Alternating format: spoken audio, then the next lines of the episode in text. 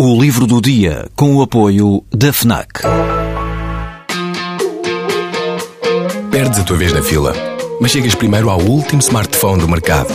Ignoras o que te dizem para fazer, mas ouves o que a tua playlist tem para te dizer. Não largas tudo para viajar pelo mundo, mas vais de malas e bagagens para o livro que andas a ler. Deixas o despertador tocar mil vezes, mas se ouves o hino na televisão, saltas do sofá e sentes o arrepio. Pois é, quando desligas do mundo, ligas-te a ti. FNAC. Desliga-te. Os leitores de Eduardo Mendoza já conhecem a personagem principal deste seu novo romance, mas continuam sem lhe saber o nome. O improvável detetive sem abrigo, que já esteve preso e que já esteve internado num manicômio, apareceu pela primeira vez, já lá vão quase 40 anos, em 1979, no romance O Mistério da Cripta Assombrada.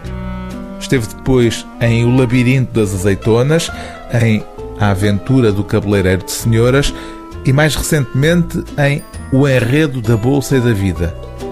Tal como em todos estes romances anteriores, também agora neste O Segredo da Modelo Perdida, o primeiro livro do escritor catalão Eduardo Mendoza, depois de ter ganho no ano passado o Prémio Cervantes, estamos perante uma aventura picaresca, cômica no enredo e cômica na linguagem.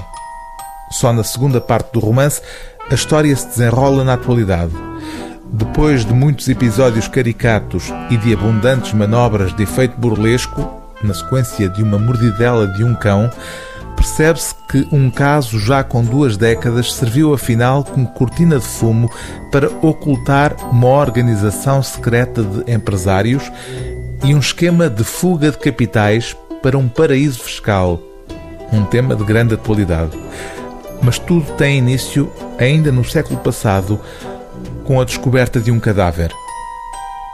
Por volta das 10 da manhã daquele mesmo dia, pois ainda continuávamos nele, não obstante o muito que já levo escrito, um vizinho do imóvel, cito numa rua pacata do probo bairro de São Gervásio, ao sair de casa para se dirigir aos seus afazeres, segundo declarou, descobriu o cadáver da desventurada jovem meio oculto na sede do diminuto jardim que separa o edifício do passeio, é de uso comunitário e regado pelo porteiro.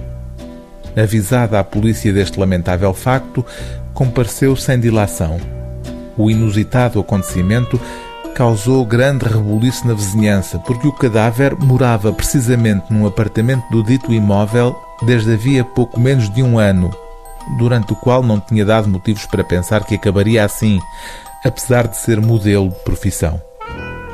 O livro do dia TSF é O Segredo da Modelo Perdida, de Eduardo Mendoza, tradução de J. Teixeira de Aguilar, edição sextante.